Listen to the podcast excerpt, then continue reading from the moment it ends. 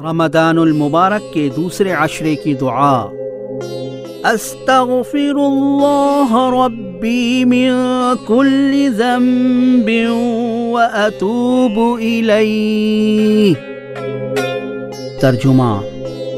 میں اللہ سے ہر گناہ کی بخشش طلب کرتا ہوں جو میرا رب ہے اور میں توبہ کرتا ہوں۔